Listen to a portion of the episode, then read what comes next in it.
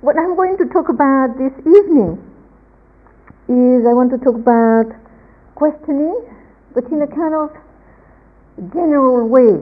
Then we'll get more to kind of details.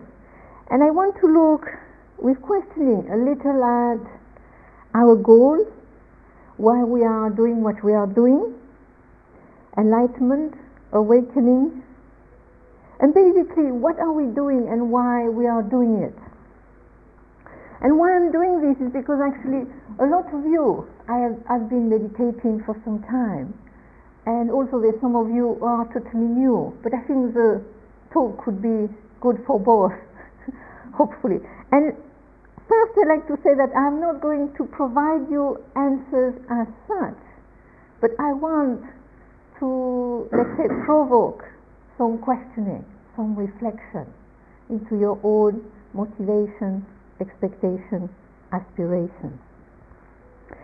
And I think, in a way, we are meditating, we are doing this retreat, and it's because we have some aspiration in our life. It's because there is something which brings us to this place. There is some kind of something, we want something, we desire something, we hope, we aspire to something.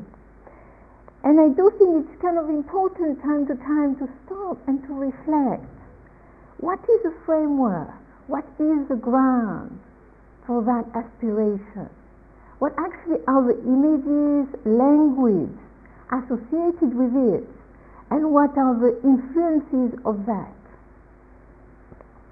And because it seems to me that if you look and explore our aspiration, our framework, our ground, often you find again and again recently I've reflected that there are these two aspects uh, to religious, spiritual, meditative practice, it seems to me. And what I, w- I would call them the absolute and the relative. And I know I'm, I'm not a philosopher, so don't, what I'm talking about is very much taken from my uh, experience and not at all from any philosophical treatises. So don't look at it that way.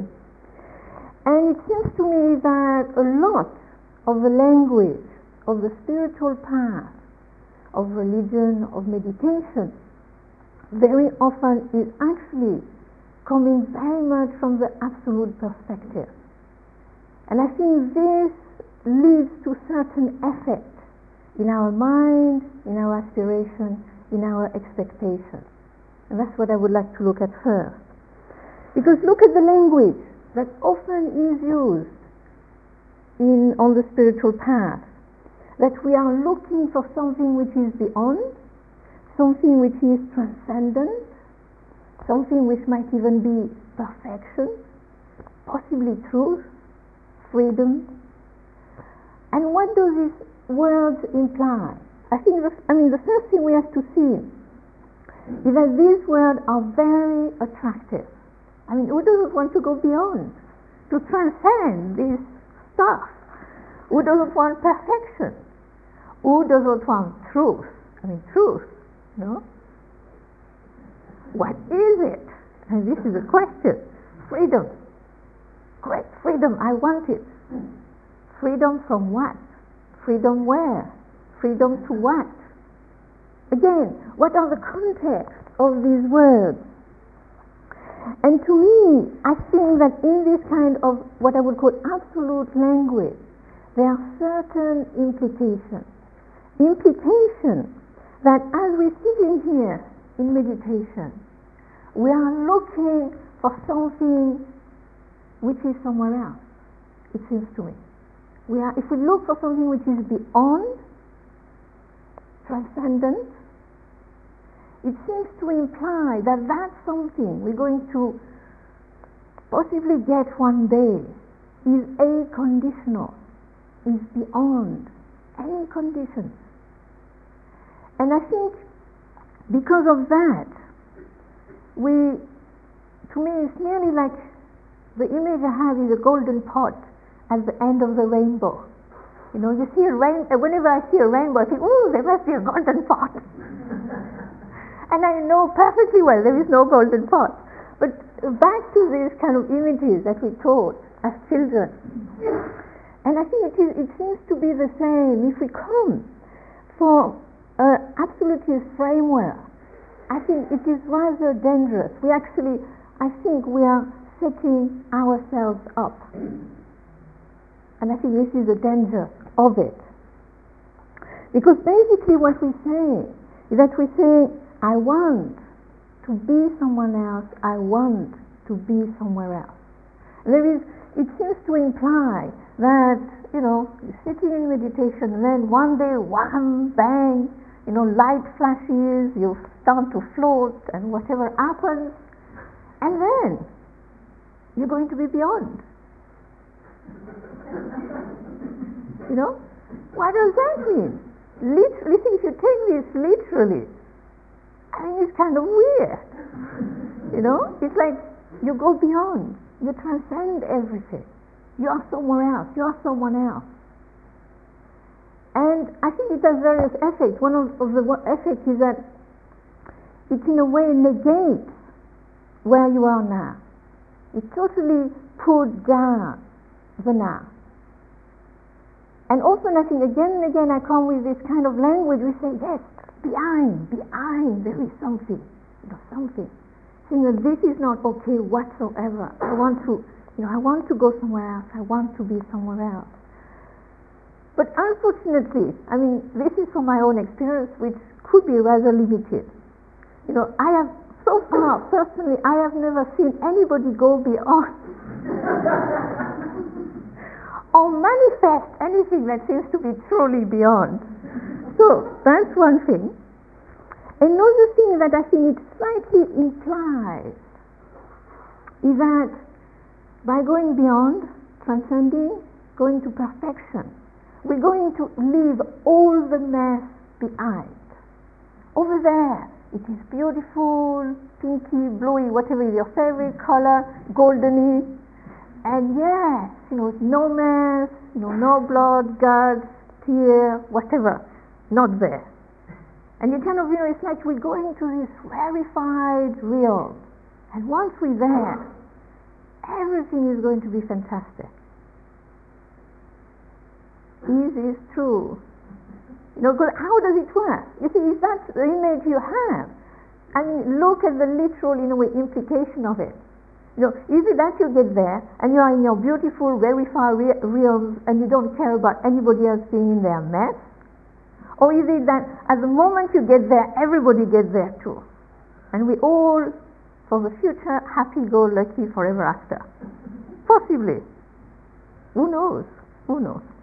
Another one, I think, another implication, and that you find it in the text again and again and again, is that conditions, things, and I think it comes back to what I said about yesterday, the passage about empty objects there is this assumption in this absolute view that things are illusory.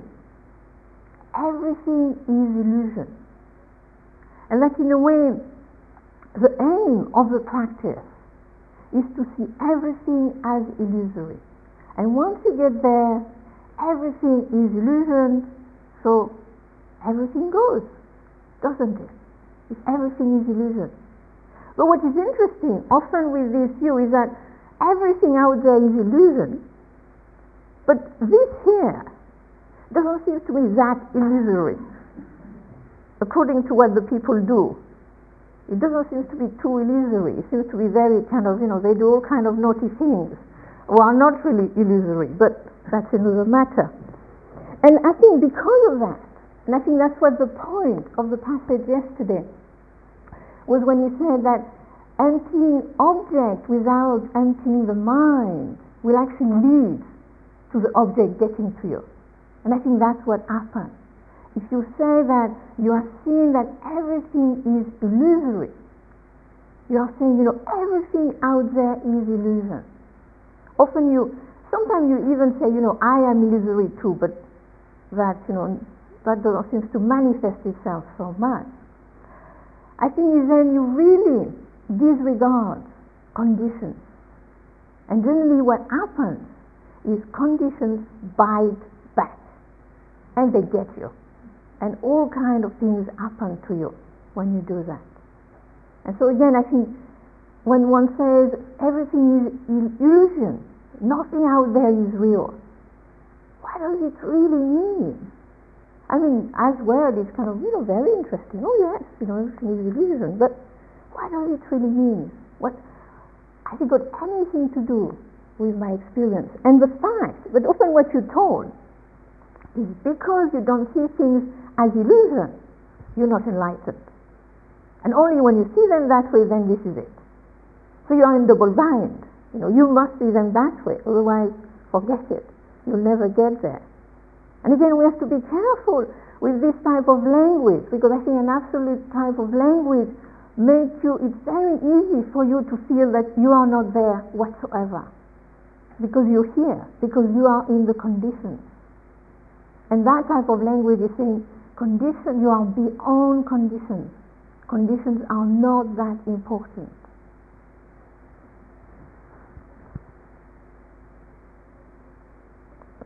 And what is interesting then is generally, if you have this type of absolutist language, and people say, you know, like often you have this description on various retreats of people, especially Zen retreats, sometimes of, you know, people getting awakening experience.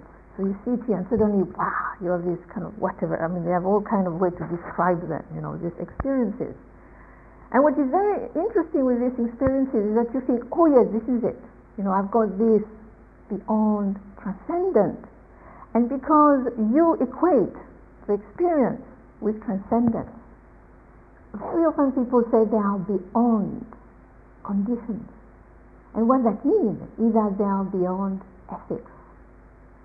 And they start to do lots of naughty things. but you know, if they're beyond it, why do they need to do these things? If these things are illusory, why do they need to do these things? You know, I mean, that's what really puzzles me here. Anyway, I won't go into that one. This is not this kind of talk tonight. I don't mean by, by kind of all these various descriptions and questions, I don't mean that we do not have experience in meditation or outside of meditation which are not what I would say ineffable, indescribable, which are kind of special, which seems to be special. Of course, when we sit in meditation, sometimes we do feel extremely different. But what are we experiencing? Are, are we experiencing ourselves as somebody else? Or are we experiencing ourselves without grasping? Because the way we feel at any given moment generally is very constructive around grasping and tension. And if that goes, then we feel very differently. But it doesn't mean that we are not in the condition. It doesn't mean that we've gone beyond or transcended anything. I think what it means is that we have let go of grasping for that moment. But it doesn't. But, but the question often of this um, kind of very special thing that you cannot really describe in these experiences. What is interesting with them is that they do not last. It seems to me. They come, you experience them, and they go. And it seems to me they come upon certain conditions, they stay according to other conditions, and they go according to other conditions. And often I think what we do is we say, oh, this happened to me, this is me, this is it forever after. And in a way, I think, in a way, by doing that, actually, I think we stop ourselves from having more experience, or what I would call a slightly different nature, what I would not call then transcending nature, because you are not somebody else, somewhere else at that moment you generally are who you are, but actually I would say without the grasping. And within that, I think often there is this idea that the more we practice, the more we're going to be enlightened or whatever we see it, but the more, I mean, maybe enlightened is too far off, so we won't talk about it, but the more equanimous we will be And again, I find that very interesting, his word equanimity, equanimous, and what we think this will do for us. It seems to imply again that if we are equanimous, we are going to be beyond conditions. That no matter what happened to us, we are not going to be moved. And then people come to me and they say, I have practiced for 20 years and I still get irritated or I do this and I do that. If I, my meditation is good enough, I should not. Why are you saying that? Because you assume that equanimity is a conditional, is beyond conditions. And it seems to me not. It seems to me that's not what equanimity means. Equanimity to me seems to mean that again you are trying not to grasp, but it doesn't mean that you're not affected by the condition. Of course, possibly somewhere, sometime we might get to this 100% equanimity. And does it mean that permanently we are even? This I do not know. I do not know yet. I don't think so so far, but who knows? I could be wrong there. I will not argue on that point. But you see, why am I saying all this? It is a little actually due to experience, not my own poultry experience. Don't worry, it's not fast stuff. But it is because of observing people who are supposedly awakened. And again and again, I am struck Again and again, I am struck by the fact that these great teachers are not, do not seem to be beyond culture and experience. Again and again, I meet these people and they have a great awakening. I mean, my teacher, Master Kusan, had had three great awakenings. And at the third, his teacher said, before I was your teacher, now I will become your disciple. So it, obviously, he got something which was, you know, higher there if we are measuring this kind of thing. But I got, I mean, I got to know him for about nine years. And towards the end, I just traveled with him. And traveling with him was, and being around him was very interesting. Because at one level, he was really amazing. At the level of, of being open, of being spacious, of being creative. He was amazing. I was his translator. And so again and again, people would ask me very tricky questions. And I would sit there thinking, is he going to be able to answer that one? You know? And, it, and always he could. Always he came with something. It was really, it was not repeating. It was just right to the point in that moment to that person. He was very creative. He was very wise. He was amazingly compassionate. And he was truly amazingly equanimous. I can remember us traveling because uh, we thought we did not, anyway, it's a long story, but we did not think we had so much money, so we were traveling, let's say, cheap. But like it was like I was traveling with this Archbishop of Korea. In Korea, he was put really up there. In Europe, due to the finances, we were traveling kind of cheap. But I remember being in Hamburg Station. I don't know if anybody has been in Hamburg Station, but at midnight, it's a little kind of, you know, dour place. Were at midnight waiting for the train. We had to stand there for 40 minutes. And I was his attendant. And my responsibility as his attendant was to make him comfortable. This was upper on my mind. And so I was looking for a place for him to sit. There was no seat available. The place was full. And so I was running like a headless chicken. And he said, What are you doing? And I said, Well, I'm looking for a place for you to sit. And he said, I don't need to sit. We can just stand. It's okay. Relax. Cool. And so that's what we did for 40 minutes, just standing at the station in Hamburg. And again and again, he would demonstrate this very equanimous kind of ability he had in high, low, or whatever circumstances. But still, there was places where he would not. There was places where he would show distinctly discrimination, preferences, bias, etc. And one of them, I mean, my favorite one, is uh, I went to see him one day I don't know, I was doing something, translating or whatever for him, some letter, something. Suddenly he looked at me and he said, oh yes, my name then. You know, and out of the blue, you know, you must really pray very hard to be reborn as a man. Me saying this to this young French woman who is rather a feminist, but and so I, I said, but Master, Master, those are the Buddha say that man and woman equally can become enlightened, da da da da da da. And he said, oh yes, yes, yes. He said, so yes, it's true, it's true, you too can become enlightened, but still, it would be such a good idea. so we agreed to disagree.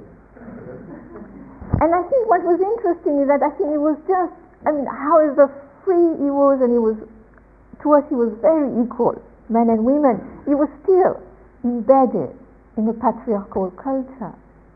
And again and again I could see that. It was embedded in his culture and he could not in a way go beyond it. It was very obvious to me. And maybe we cannot.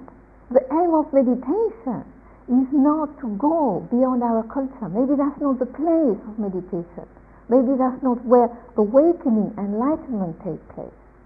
Another thing that I noticed with him is that he did not seem to be able to go beyond his own experience of meditation, his own experience of practice. So whenever we would travel, he would go and say, you know, the true words because he had the true method. And the worst time was when, uh, and this is still on tape for anybody who wants to listen to this, uh, when he was invited to Barre, Massachusetts, which is a little like Gaia House, but uh, in America. And it was very impressive. And they were doing a three month retreat. They had just been doing it for a month and a half. So it's been practicing a month and a half watching the breath. Right? And here comes the Zen master. Sits there, very impressive looking and very wise looking, and I mean, um, all the attributes, you know, to make him seem this amazing person. And the first thing he said, You are just a corpse. The thing you've been doing for the last month is pure rubbish. Watching the breath is just like watching a dead corpse. What's the point? what you must do is this, and then he explains to them. So of course, afterward, people were a little trifled, slightly a little bothered, and uh, Sharon and Joseph had lots of work on their hands, and Master Kusan was never invited again. And again and again he would say that, you know, because, and it's not. I think the reason, you see, you could say, oh, well, if you say this is because he's not enlightened, he's not awakened. Not at all. I think it's because he only knew his experience. You know, historically, geographically, culturally, he was embedded in the Zen experience. And that's all he knew. So for him, this was it. And he could not go beyond that. But it doesn't mean that he did not achieve whatever he achieved. But I think when we think of enlightenment, awakening, the path as it leading us to something which is beyond, what do you mean? We do mean by that. And maybe what is meant is just we're only going to beyond our grasping, not much further than that. We're not going to be beyond our culture, beyond our experience. I think it's very important to notice that. And it's not only with my teacher. I notice the same with Tina Thich I notice the same with uh, His Holiness the Dalai Lama, which I think they are great teachers, they are amazing teachers. But again and again, seeing, being one or twice quite close in the, with them, I notice the same. Again, they are limited by their culture and their experience.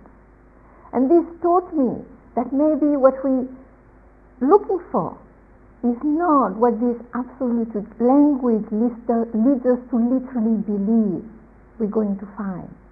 I think the danger is that if we measure what we are doing to that, we'll never get there. And we'll feel very disheartened, actually. And I think another thing I mean, this is just a sideway, sideline, but I think it's uh, kind of interesting. Because you see, you have all these teachers, and they come and they say all these wonderful things, and you feel, oh yeah, they look very equanimous, these guys. But you know, these people, when they come to a different retreat center, what they ask for sometimes is really weird, you know. So, you know, I mean, the, the, the I mean, the best one was kind of recently. Recently, something somebody uh, could not stay in a room because there was a certain smell. So they had to move. So they might have been very equanimous, but they were not they could not go beyond the smell, obviously. Another one was, we had a teacher come, and she was, you know, talking very much from this absolute point of view of being aware and, you know, being beyond this, that, and another. And then she came to the retreat and said, by the way, I need grapes, white grapes, not red grapes. I need bottled water, that kind, not this kind, and I need a massage every day. And fair enough. I mean, you know, we were happy to provide it. But again, it showed me, wait a minute, equanimous beyond, beyond what? not certain conditions. And I think often we fear, we hope, I fear, that we will, that through meditation we're going to go beyond our physicality. That this body, sometimes is wonderful, but a lot of the time is a headache and painful and arthritic or whatever, that this is going to make us go beyond it. You know, we become enlightened and we kind of get a 20 years old body in that moment or something. Oh, if not that, we will be so beyond any of these illusory physical aspects that whatever it does won't bother us.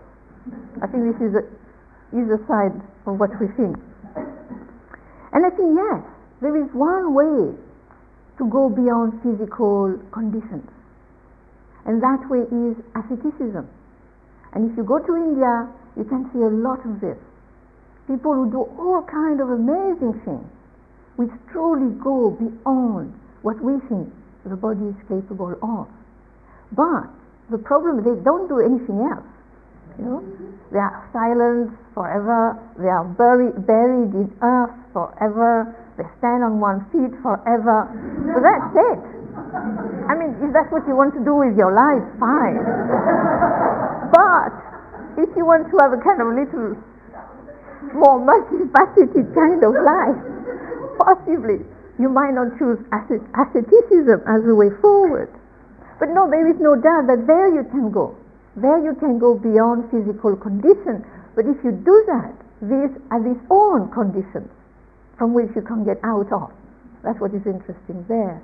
And I think at that level, in a way nowadays it's kind of uh, in, among the teachers, the meditation teachers, it, every, often people mention the Ram Dass.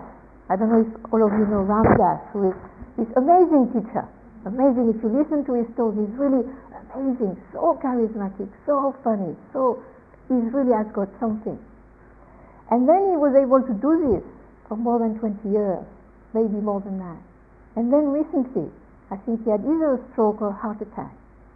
And then got half paralyzed, and then he could not take care of himself whatsoever, and he had to have kind of a lot of uh, nurse and care, and everybody was very, very worried about him. And what was nice is that everybody rallied around him because he had no money. Because you know, when you are a teacher, you don't think about these things.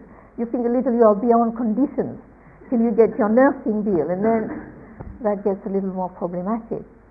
And so now he's actually getting better through the care, through, through his own, I think, willpower He's kind of getting a little better. He can speak a little. He can, you know, be more kind of in the public. And people ask him, "How is it now? You know, what you had gained before. How is it now?" And he said, "I mean, I can't really say verbatim, but what he seems to say is that this was a shock. When this happened, this was a total shock because I think he had again this impression that he was slightly a-conditional. I think." And then this made him see, no, I am totally within this condition.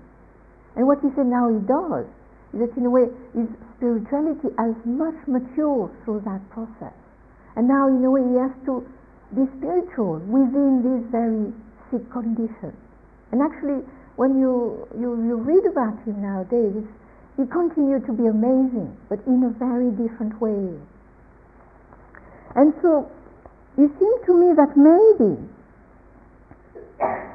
there might be this, this absolute, possibly aspect in some way to the practice, but would it be more, wouldn't it be more useful and beneficial to put a little more emphasis and consideration to what I would call the relative aspect of the practice. And that maybe this is more what it is about, this is more what we do. And that framework, of course, is not so grandiose, it's much more ordinary, much more simple. But then I think it's very much part of the Buddha's middle way. Hmm. Me, being on the relative path, being very much within the condition, working with the condition seems to me to be the middle way that the Buddha talked about when he said we should not go fall into asceticism or, we should, or nihilism and we should not fall into hedonism or permanentism or there is a special name for it, I forgot. And that in a way possibly enlightenment.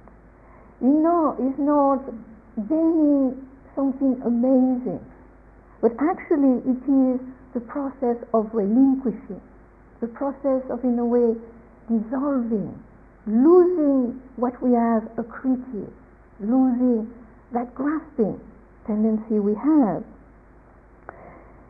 And that, in a way, also enlightenment is a process of understanding. I would say understanding conditions.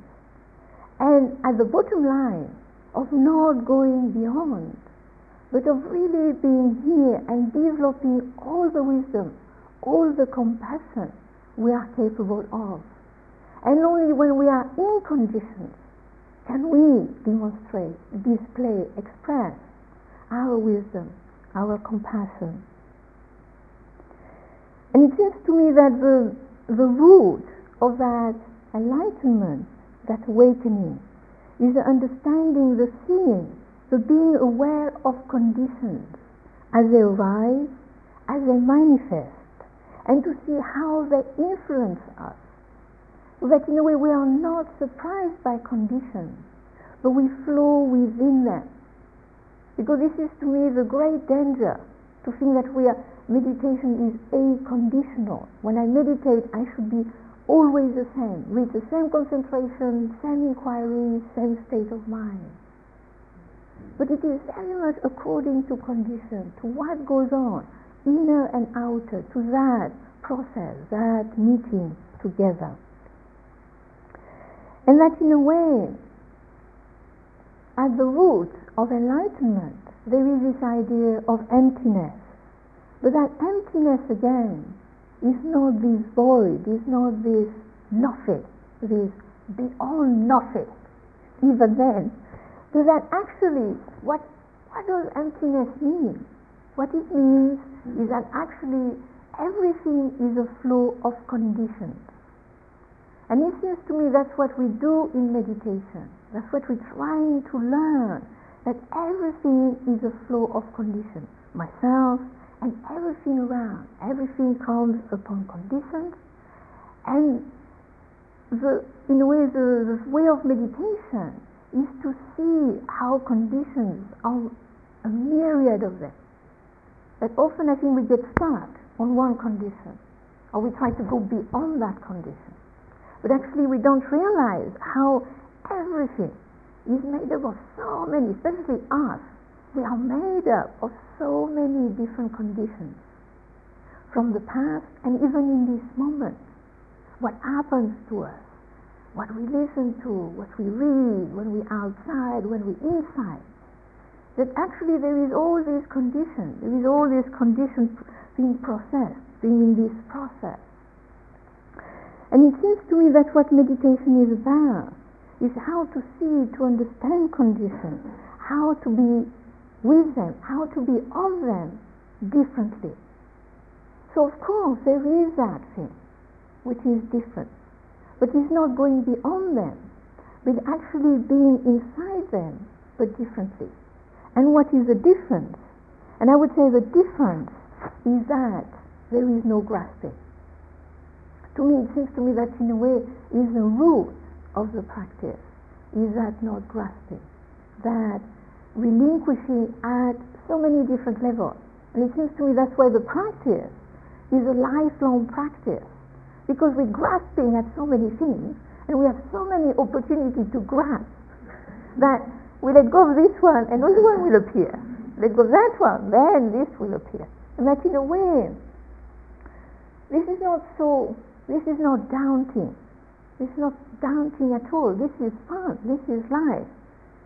I'm not sure if this is what we were born to deal with conditions, but actually that's what we can do, and possibly meditation can help us to do. And this not grasping, I think very much coming back to something maybe more what we're doing during this week. I think very much the not grasping, the letting go, comes out actually of questioning. So I come back to the second, haha, the second title, second word in the title, questioning. Here it comes. And it seems to me it's very important that questioning, that concentration helps us with the spaciousness, with the stillness, with the quietness. But then we very much need also to work on questioning, because questioning is what, in a way, the, the concentration helps the questioning to come and helps us to, to dissolve, to let go of the grasping. That's why at that level, I would say the path is very much about the three characteristics. And I'm sure all of you must have heard about these famous three characteristics the dreaded impermanence, unreliability, emptiness. And actually, this is so ordinary because impermanence, we can see this now. We can know this now. As we sit here, we can be aware of it. And you see, at an intellectual level, we all know, yes, fair enough, it's impermanent. I know that. Things are unreliable, of course, I know that. Things are empty, not self, that's a little more difficult. I think there is more work to do there. But you see, this is intellectual. At the intellectual level, yes, we can agree to this. But I think questioning is very much at the organic level. It's kind of actually in the experience, being present to that sound and noticing it's gone. Being present to that sensation and noticing it's made up of other things. Looking into the thought and it's gone. It's not there.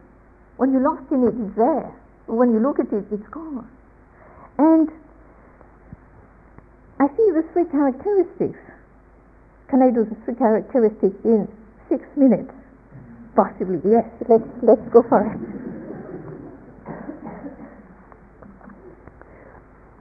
I just wanted quickly to go through them, just in terms of looking at them and non and non-grasping. Because, in a way, you can tell yourself, I am a good Buddhist meditator, I have meditated for five, ten, twenty years, I must not grasp.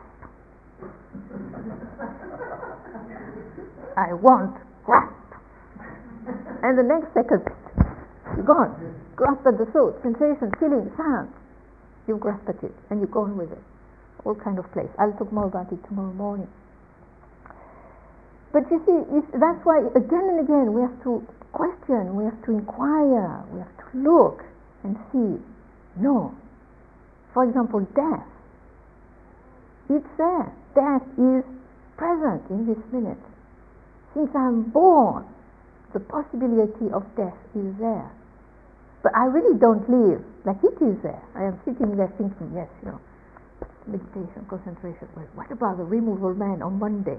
Yes, they're coming, and I'm pretty sure they're coming, and I'll be there. But I could be dead in, you know, I could drop dead in the next second.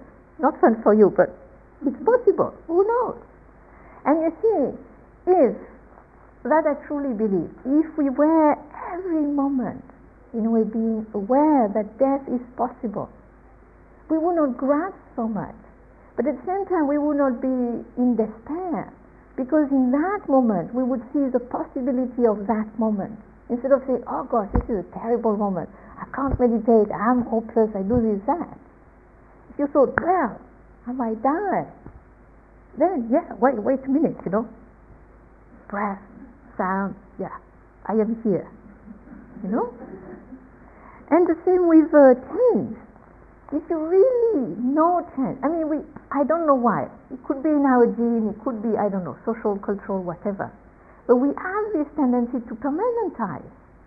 This is, I mean, this is a new word, I know, permanentize. But we do this all the time. There is no word for it, but we do it.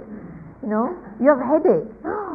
you sit in meditation, start to have headache. Oh, meditation is causing this headache. I'm going to have this headache for the whole week. This is dreadful. I should get my money refunded. You know, meditation is not simple. You know, and off you go. I mean, you have whatever you eat. It's very rare that we don't permanentize.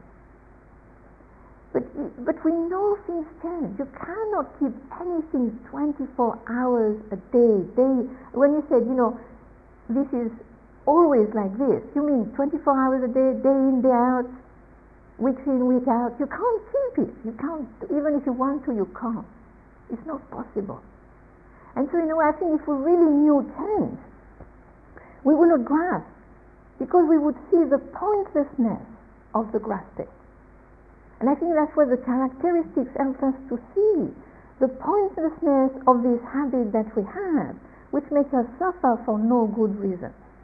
So we don't grasp because it's bad to grasp, but we don't grasp because it's pointless. What's the point? It's kind of a little kind of, know, why do I do this? And the same with unreliability. You know, the second characteristic is that things are unreliable. But we don't believe that. I mean, they hit us again and again. You know, the car breaks down, your body breaks down, this, this happened, that happened. But we still think one day, somewhere, we will find something which will give us ultimate happiness forever after. And you might think meditation is going to do it for you, but it won't. This is something I can guarantee. It might make you more content, more peaceful, less grasping, but it sure can't give you happiness forever after. Unless possibly you get this 100% equanimity, then possibly. We don't know though. We don't know about that. And so we have, you see, we, I think we have this, uh, we get addicted to the hope that one day something is going to make us happy. You see the whole thing we do? It's not just the end of it. It's just we become addicted to the hope. So what we do is that we kind of, you know, we work hard. I'll get the right job, the right partner, the right meditation, the right teacher, whatever it is. And you get it. How long does it last? Not very long. Then the next one. This one did not work, next one. And then off we go. And that way it becomes relatively frustrating. When actually, if we really understood, so yes, things change. Because they change, they are reliable. Then what's the point of grasping? And then, instead of wanting things, you look more at what do I need? Because of course you need something. And this is a relative point of view. You need something. You need shelter, you need clothes, you need food, you need medicine. But how much of these do you need? And how more than that do you need? And looking at that, I think it's very interesting in terms of grasping wants and needs. And the last one, of course, is emptiness, not self. And to me, this is, you know, the, the one who goes it kind of takes the longest time. Because I think the first two are relatively easy to get and to start to already, I'm sure all of you already understand them and already experience them and already practice that. And this, I would believe, has helped you already. But emptiness, not self, this I think is the hardest. Because we have such a tendency to grasp. Actually, the grasping is what makes this happen, actually. And so the two kind of, you have to work on the two together in order for the grasping to go, for you to realize that actually you are not any one condition. Also, inside here, there is not a little cube that says Martine for all time, forever. I'm just this bundle of processes, of conditions. And so, since I am that, why should, I can't grasp at it. What's the point of grasping at this flow? I mean, it's like kind of trying to grasp water. I mean, you grasp water. I mean, of course, if you have a huge big hand and you put your hand like this, then of course you get a bit of water. But you can't really grasp it. You know, you can just put your hand in it, and then the water is there for a little while. That's all you can do. You cannot grasp at it. And I think often what we're trying to do is grasp at this flow. And when I mean flow of condition, I literally mean it's flowing, it's moving, it's changing. And we can't grasp at it. And so when we see this, when we know this, then again, it's much easier for us not to grasp. So, my time is up. So now there is a walking meditation, and then we'll sit together again at 8. And thank you for the coffee plunger. Stephen will be very happy for breakfast. They disappeared. Now they have reappeared. They're not grasping at the coffee plunger, which is illusory, of course.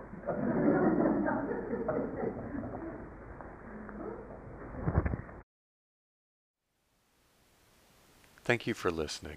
To learn how you can support the teachers and Dharma Seed, please visit dharmaseed.org slash donate.